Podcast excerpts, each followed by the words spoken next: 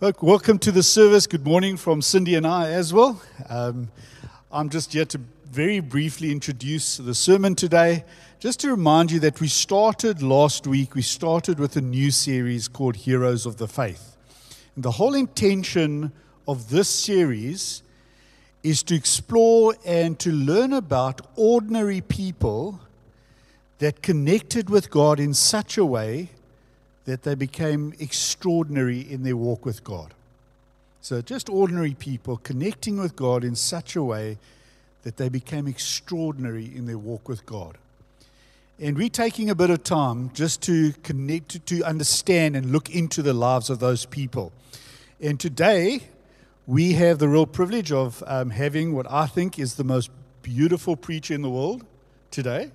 Uh, my wife, Cindy, she'll be leading us into it. And the reason I've asked to introduce this sermon is because of what I see at home in terms of Cindy and how she conducts herself with the Lord. Um, all of you know that if you've connected with Cindy, Cindy at any point of t- time in, in your life, you know that you're going to bump into God very soon after your introduction to Cindy. That's who Cindy is. She has God richly in her life, in her words, in her actions, in her motivations, everywhere. That's the wife that I know. And she's going to be speaking today about what she calls holy habits. And I think that is absolutely critical in terms of who Cindy has become. I have seen her early morning, every morning, connecting with the Lord. It's become a holy habit of hers. First thing she does, I've seen her at 2 a.m. in the morning when she can't sleep, connecting with the Lord. It is, for me, an absolute privilege to witness. And I wouldn't have, I would rather listen to Cindy than anybody else on this topic of holy habits because that is who she is. I've seen it in her life, I've seen the benefit of her. And so it's an absolute privilege for me to let Cindy preach now, and I'm going to ask you, preach it, sister. Thank you so much, Rich. It's very humbling to see yourself through someone, someone else's eyes. Um, and I disagree with him. He is the best looking preacher in all the world. Um, so I don't consider myself a hero at all. Um, when it comes to big moments in life, um, I actually would rather curl into a ball and hide away. Uh, the unrest taught me that about myself, but I've known it for a while. I'm rather timid and afraid when it comes to big moments. But a month ago, Richard and I were in the dark walking uh, on the beachfront. Uh, it, was, it was near the unrest time, so I was a little bit nervous. And I said to Richard, Are you sure we're safe? Um, and then we saw a couple kind of walk past us, and things looked a little bit off. And so I was following them with my eyes, hoping they were just fooling around. And then the gentleman took her around the throat like this, threw her onto the ground, and then started kicking her with all of his might. And before I knew what I was doing, let me remind you, I was terrified inside. I'd already been nervous. This just kicked the terror up. Uh, uh, before I knew what I was doing, I ran towards this man and I said, Stop it! You can't do this! What felt like 10 minutes, but was actually only a millisecond, Richard came, ran past me, and jumped in between this man and this woman. And I was like, You're going to get like hammered by this guy. Rich, are you mad? Um, and he afterwards said he wouldn't have. I'm so tough. Um, but, but we managed to kind of separate this couple. We, uh, she phoned the police, and, and we, once we knew she was safe and we started walking away, uh, I said to Richard, Imagine we hadn't been where we were right now at this time. As awful as this is, how it's ruined our evening a little bit, our date night, I believe God put us here right now for such a time as this. If she was at home alone or alone now with this guy, what would have happened? You know, you and I are not by accident living and sustained by God, carried by God, allowed to still be alive at this period in history by accident. We live in a world that is struggling with global warming, with gross pollution, with human trafficking, joblessness, homelessness, poverty, wars, r- refugees, and on top of it all, a worldwide pandemic. The world desperately needs heroes who will step in between horrific situations like Richard and I on the beach and people who are hopeless and helpless and be agents for God at this time. But just like I was on the beach battling with fear and internal issues, we are all struggling with internal stuff, with our own struggles, with high levels of stress, with anxieties, relational worries, health concerns, financial troubles. So, more than ever before in history, I think, in my history, we need to be getting strength and wisdom and help in the presence of God. It's not by might nor by power, but God's Spirit that we can do things. I had the privilege of growing up and reading and learning about heroes of the faith. Um, people who ad- were admired for their courage, their outstanding achievements, and their noble qualities. People like Brother um, Andrew, who smuggled Bibles where they were forbidden. Uh, Corrie ten Boom, who hid Jews in the World War. Or Nate Saint, who died, was murdered for sharing the gospel.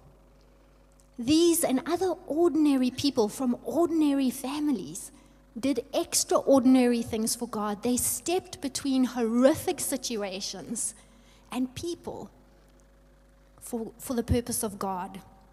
Not only that, their faith endured when they themselves faced huge adversity.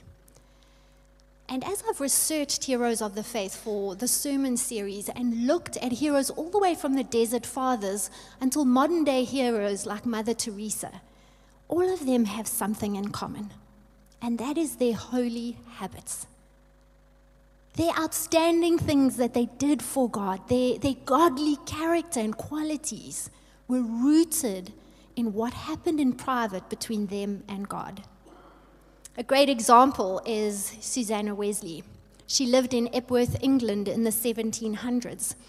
Now, for me, she was a great, great um, heroine, courageous, because simply because of the fact she had 19 children. I want to say that again one, nine children. I had two, and I thought I was the hero. But she had 19, nine, nine of them she homeschooled without murdering any of them, which I think is miraculous. And her legacy is that John and Charles Wesley were the founders of the Global Methodist Church, which exists today. One of them wrote millions, not millions, but a lot of hymns as well. And on top of being a pastor's wife and having a really busy household with very little financial or other resources, let me remind you that she lived in an era without a dishwasher disposable nappies, or washing machine with 19 children. On top of that, she knew the Bible so well and was such a gifted teacher that she ran a weekly family Bible study for over 200 people. How does an ordinary woman like that have such an impact in her day and a lasting legacy through her sons? Well, earlier in her life, she committed never to spend more time in leisure entertainment than she did in prayer and Bible study. Wow, I find that a challenge today. There are so many enticing entertainment and leisure opportunities in the 21st century. But she chose to put God first. And even in the chaotic years of raising her children in a noisy and busy household, she carved out two hours a day to spend with God, reading her Bible and praying. How do you do that in a house where there wouldn't have been space or quiet? Well, what she did was she would take her kitchen apron, put it over her head, create her very own little God space, and spend time with God. And her children knew and were trained that they couldn't interrupt her except in, in times of emergency. What a great example she must have been to her family. And this habit of time with God spilled over into her life, making her strong and courageous in the face of great adversity. She, as a pastor's wife, knew poverty and hunger. 10 of her children died in infancy. 10 of her children. Twice her house was burned down by her own congregation. Imagine the betrayal. Her husband was away a lot, and he also was terrible with money and so spent time in a debtor's prison. I'm sure if I said to you today, put up your hand if you faced some of these similar adversities. Many can put up their hands to having lost people they loved during COVID or before. Many can put up their hand to say, My possessions or income were destroyed in the recent fires. Many can say, We're struggling financially, don't know where we're going to find more money. Many can say, I'm disappointed in my spouse. Susanna was ordinary, like you and I, facing similar kinds of adversities, and yet she faithfully served God, was able to have an impact for God, and left a lasting legacy. And so, her life and legacy can inspire you and I to also practice holy habits. What do, what do I mean by a holy habit? Well, this is creating space to encounter God in our daily rhythms and routines. And it's so vital for us because what happens in our daily rhythms and routines, it works its way out in the rest of our lives. Just a small example of that. Over the last 18 months, I can't tell you how many people have said to me, I have made it part of my daily practice regularly to check in on the news. And the way it's worked out is that I'm far more anxious and concerned than I used to be. And so I've had to stop that practice. Spiritual habits, like, Bible da- uh, like daily Bible reading and prayer, they're at work to subtly reform our identity as they regularly plunge us into the grand story of God and remind us of our place in it. You know, not like never before, you and I need daily reminders of God's grand story, of who He is, of what He's doing, of who we are to Him, of how God wants us to fit into this grand story of His. We need equipping like never before, power from the Holy Spirit to do what He's called us to do to be the people He's calling us to be with godly characteristics. We can't do it on our own. And this holy habit doesn't just um, come from our kind of heroes of the faith, our modern day heroes. It goes way back into ancient times, into the Old Testament. We see in the Psalms that the, the people used to pray before dawn, in the morning, in the evening, day and night seven times a day. And then Daniel speaks about praying three times a day. In the Gospels and Acts, we see how Jesus and his disciples, they prayed alone, they went to the synagogue, they prayed in the temple. In Acts, we see Christian heroes um, daily meeting for scripture reading and prayer. Biblical heroes daily met with God multiple times a day. So let's look at Daniel. He's one of my favorite biblical heroes. Incredible man of God, planted by God in the 6th century BC at a time when God's people really needed a hero. Daniel's holy habits of praying three times a day spilled over into his life. We see that he had incredible character, that it helped him remain strong and it pointed others to God, this holy habit of his. So Daniel is taken with God's people from Israel, Jerusalem. They're taken into captivity. Many people in our world can relate to that today, either being refugees or being taken away from their homeland. Placed in a foreign land, Daniel is forced or pressured to forsake his faith for the customs of that land. But Daniel remains faithful. It says that God blessed him. He excelled in knowledge and understanding and political advancement. So much so that other political, I mean, uh, that King Darius wanted to place him as ruler over the empire above any of the other government officials. And so these government officials were threatened by that. Uh, so they decided, let us see if we can find something incriminating in Daniel to get him removed from his position. Actually, let's get him killed. So they um, looked at his life, and the only thing that they could find that was slightly incriminating was with regards to his relationship with God. We see they then get into plotting against him.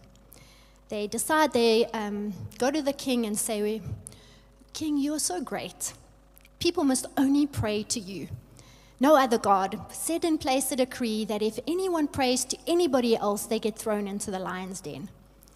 And so the king puts that decree in place, and they watch Daniel to see what he would do.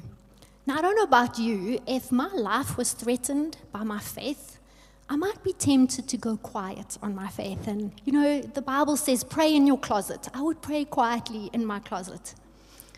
But I want to be like Daniel, to have such a strong faith. Daniel does what he'd always done. It says there that he, three times a day, got onto his knees, faced Jerusalem, and spoke to God, like he had always done his whole life. Daniel had trained himself before in Israel, he trained himself to pray. In Babylon, he kept praying. Now, when the circumstances had become hard and difficult, he kept on praying.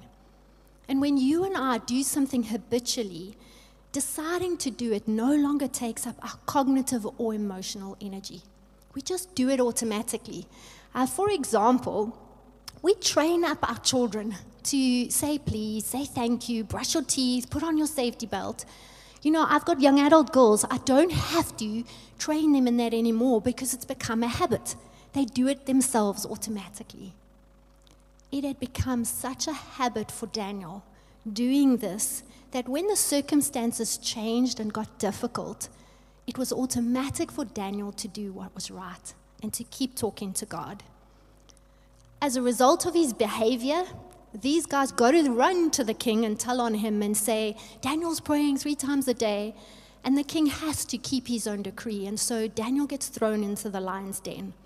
To ensure that it works, they close off the lion's den so he can't escape.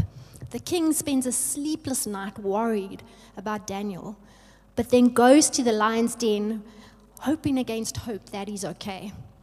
And Daniel answers and says, My God sent an angel down shut the mouths of the lions, and I'm fine. Comes out of the lion's den without even a scratch on him. God works miracles. And I love the fact that Daniel's trust in God, Daniel's relationship with God, resulted in such an incredible thing. Daniel's firm belief meant that his enemies were defeated. They were thrown into the lion's den. Those lions were so ferocious that before they even hit the ground, they were taken. But God protected Daniel from those lions. We see that as a result of what God did in Daniel's life, the king then makes a decree and says everybody must fear and reverence Daniel's God. And I, I, love the fact he breaks out with two full verses of praise of the living God, Daniel's God because of Daniel's behavior and God's work in his life. My one regret about the beachfront was that Rich and I didn't point people to God in prayer or encouragement because we were just so blown by the moment. But Daniel, in the lion's den, coming out, his whole behavior pointed the king and the whole of that empire to have reverence for God. Daniel's rhythm of creating space for God, those small daily habits brought about big results in his life and in the life of others. To illustrate this, I want to just show a clip that's an introduction to another sermon in a different church, just so that you can see the impact of our small daily habits.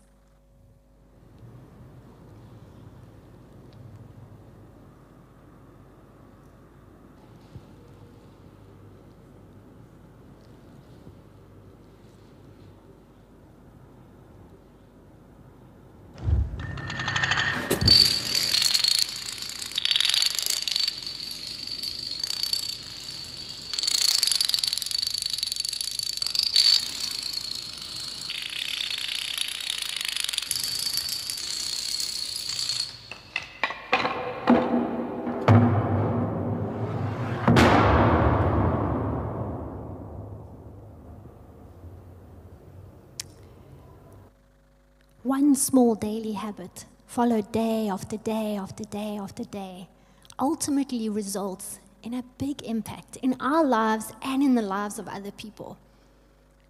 If you think I'm not having good results in my life at the moment, I encourage you to check your daily habits. If you're struggling with temptation, giving into sin and compromise, if you're not being a better wife or husband, if you're not being like Jesus would like you to do, if you're struggling constantly with anxiety and overwhelming stress, check your habits because they do have a knock on effect into our lives. Daniel's small discipline had great results in godly character. Verse 3 says Daniel had exceptional qualities. There wasn't any corruption in him, he was trustworthy. There was no negligence in him. He was strong, strong enough to withstand cultural pressure as well as political pressure to give up his faith, even to the point of death in the lion's den. And he also pointed people to God as God worked in his life. What an incredible hero. But his heroism was rooted in his holy habit of spending time with God. Over the past two years, I don't know where I would have been if it wasn't for my own personal holy habits. And I want to tell a little bit of my own journey in this. Not, not to say that I'm, get, I'm there already, I'm on a journey. But the reason I want to share my own sto- story is to tell you that an ordinary person who just loves spending time with Jesus, and I so long for more people to just love spending time with Jesus because of the incredible benefits in my own life and how life giving it has been to me. So, in mid, mid February last year, many of you will know that our family had come through probably nine years of terrible financial pressure, something I wouldn't wish on my worst enemy. Uh, we'd been worn out by constant care and concern for my mum, who'd been sick for many years. And we'd just begun the grieving process because she died in early February. And so before I even had t- time to recover emotionally or, or spiritually from this, these high levels of stress and grief, COVID hit in March last year. And then there were more challenges COVID anxieties, um, constant ministry adaptations, and stretching and growing and learning stupid things like Zoom, sleeplessness, a terrible tummy ache, um, and you know, it just kept coming and coming and coming. And then uh, a month ago, we had the political unrest. And uh, I've been saying to God, like so many of you, you know, God, I'm up to my eyeballs in stress and anxiety. I can't anymore. I don't want to be resilient. I don't want to pivot. I don't want to, you know, be agile. God, I've had enough. Can I have a break from bad news, from stretching? Um, I'm overwhelmed. I don't want to be resilient anymore. But I thank God for my time with Him. Because as I regularly spend time with Him, He gives me His perspective. He reminds me that He has a grand story He is writing. He reminds me that I need to be strong in Him and not in my own strength. I don't need to be overwhelmed. I can thrive in this time. And I too, like Daniel, have needed to practice the habit of more times of connection with God throughout the day. Because as I spend time with Him, I'm transformed. And like never before, I've realized I need transformation. I need to be stronger. I need to be less anxious. My whole life, I have practiced anxiety. I want a different habit. Ruth Barton says, I can't transform myself or anyone else for that matter. What I can do is create the conditions in which spiritual transformation can take place by developing and maintaining a rhythm of spiritual practices that keep me open and available to God. I'm so thankful to my mother who trained me in the daily discipline of a quiet time with God in the morning before I start my day. Because it's those times that have sustained me over the last five years. But early last year, I listened to a podcast by Pete Scazzero titled Why You Need More Than a Quiet Time. And I realized that if I'm going to thrive and not just survive in this period of time, that I need to extend beyond just that once a day traditional time of connection with God. By traditional quiet time, for me, it was studying and reading scripture and praying and having a list of requests that I'd put before God. Now I needed to create space throughout the day, like Daniel, to connect with God. And that would be more transformative and life giving to me. As I said, I'm on a journey. I'm definitely not there yet. And because of how life giving it's been, I want to invite you, Homeground Church, to develop a holy habit of the daily office, to help us to be with God, so that we can be equipped to do for God whatever He requires of us in this season. And for each of us, it's different. Some of us, it's doctoring and teaching and parenting, pastoring, life group leadering, whatever it is. We need to be with God to get the strength to do for God whatever it is He's asking of us. And I know that this request is going to be so countercultural because we live in a time where pausing and resting and being silent and in solitude, waiting on God, they're not common practices. They're not popular practices. Our world is very noisy, very busy, kind of uh, focused on achieving and striving. But these practices will bring us to a place where God can restore our souls and transform us. So, what is the daily office? The daily office is an ancient Christian practice where you connect with God through set times of the day and set prayers and Bible readings. Daniel did it, the early church fathers did it, and the church worldwide still practices the daily offices today. So I want to invite you if you don't have a set time to connect with God, choose one time in the day where you set aside time, carve out time like Susanna Wesley did, apron time to connect with God once a day. If you already are connecting with God once a day in the daily quiet time, find another time to carve out in the day to connect with God. If you do twice already, find a third time.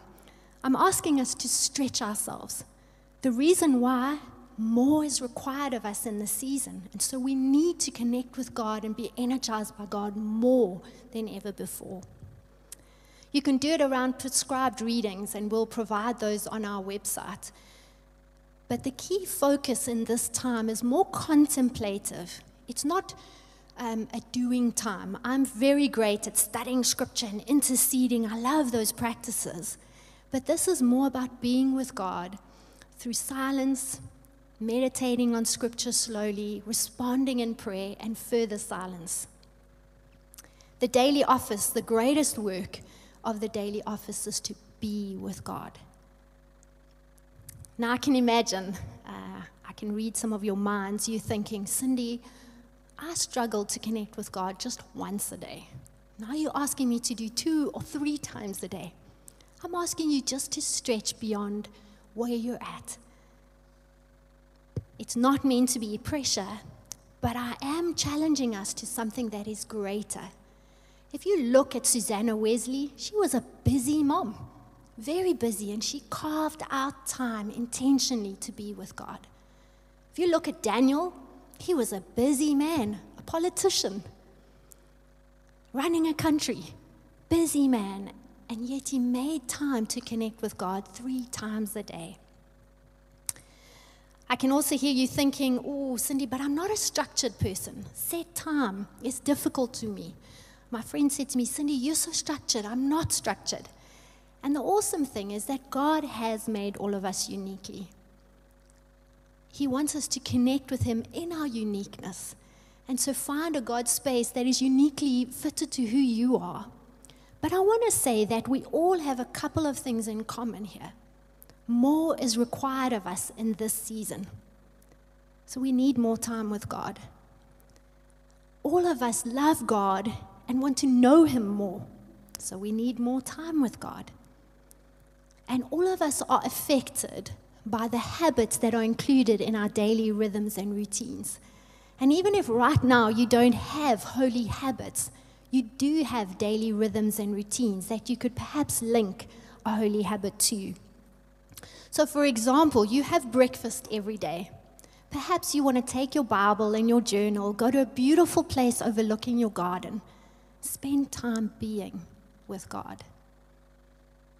If you already do something in terms of connecting with God in the morning, perhaps you want to include something in your nighttime bedtime routine. Richard and I love reading, or not reading, listening to the Lectio 365 evening prayers and Bible readings. It's such a beautiful, calming way to end the day. Um, so much so that on a number of occasions, Richard's snoring before the end of the readings. Um, and I myself have fallen asleep once or twice. But it's a great way to fall asleep in God's presence. Perhaps you connect with God twice a day already. Maybe you want to find a midday time, around lunchtime, where you pause in God's presence. In the hustle and bustle of the day, focus again on Him. I find that the Pause app has been so helpful in reconnecting me with God. When I'm anxious and stressed in the middle of the day, um, I can play up to a minute or up to 10 minutes on the pause apps just to refocus on God, to take captive my thoughts in God's presence.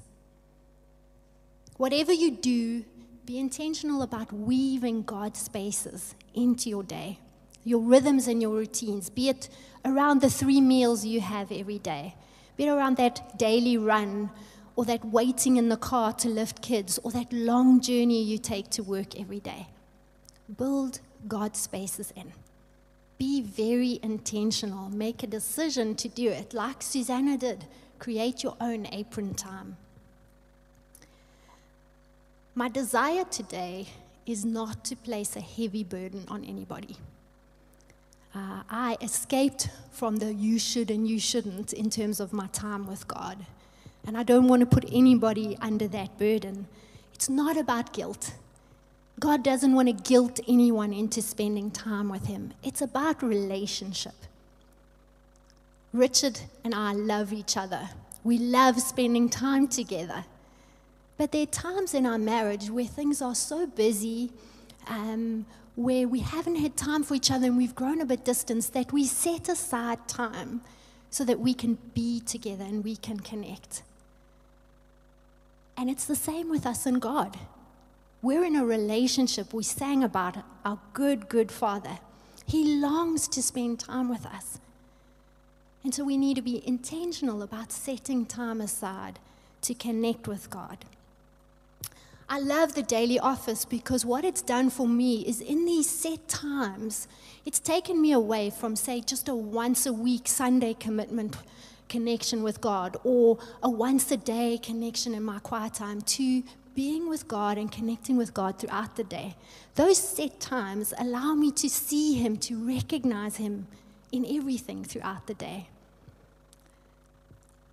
Um, a, a Trappist monk who had practiced the daily office for 50 years, when he was asked, So are you still doing it? He said, At this point, there's no pause of being with Jesus. My whole life is one of prayer. Every waking hour, as I'm active in doing stuff, it is as though I am deep prayer or in silence alone. Imagine if all of Homeground Church was in deep prayer, being with Jesus all throughout the day. Imagine the transformed lives from that time with Jesus. Imagine the knock on effect of our transformation, the power that we'd be receiving from Jesus into our families, into us as individuals, into our workplaces, our communities, the world, our church.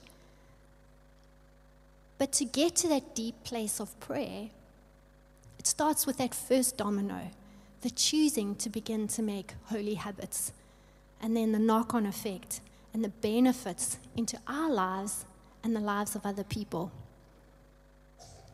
One of the beautiful benefits of the daily office is that the more time we spend with Jesus, the more time we want to spend with Jesus. Why do you think Daniel and Susanna did it so regularly? Because they loved being with Jesus. It wasn't a chore. And I've loved being with Jesus. And the more I do it, the more I long for it. And when I stop, I miss it. We benefit by spending time with Jesus because it produces peace in us. When we lack wisdom for complex problems, we find it in Jesus. We gain strength and resilience for the, for the challenges. We're made aware of idols and compromises that we need to remove. We gain love and acceptance. So we don't need to strive and perform to earn God's approval or other people's approval. We hear God's voice louder than any other. And we're invited to take part in God's grand story, to bring hope and hope and healing and love in a world that really needs it. I want to remind you today, just like Richard and I at the beachfront, with the right time, the right place for that woman, God has put you and I at this point in history for a purpose. His purpose like Daniel, to point people to the living God, the God who reigns and rules, the God who is powerful enough to shut the lion's mouth, the God who rescues and saves, the God who loves people. But we cannot do it in our own strength. We are going to become tired and weary. But when we wait on Him, when we spend time in His presence, we will have the energy and the strength to do what He requires of us. But it starts with that first domino. And so I encourage you today what is the first domino that you need to pick in terms of a holy habit? To put it in place so that you can create space intentionally, some apron time with you and God. Is it joining a bus? And for the deaf community, we're hoping to establish a bus for you. Uh, we also will add a worship bus, which wasn't on the list. Is it choosing a bus that's a God space where you can grow in connecting with God? Perhaps it's committing to the daily office once or twice or three times a day. That will be available on the website. But choose today because it's not going to happen by accident. Let's pray.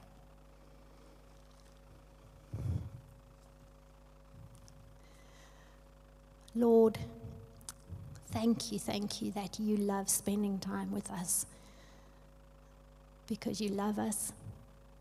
Won't you stir our hearts, Lord, today and every day to long to be alone with you? Lord, help us not to run and avoid time with you at all costs. Thank you that you invite us to stop, to listen, and to talk to you. Thank you that you constantly reach out to connect with us, especially when we're too busy or distracted or anxious or distant. And I thank you so much, Lord, that when we do hear from you, your word is like rain that soaks into our dry souls, refreshes us, starts germinating seeds in us of hope, strength, health.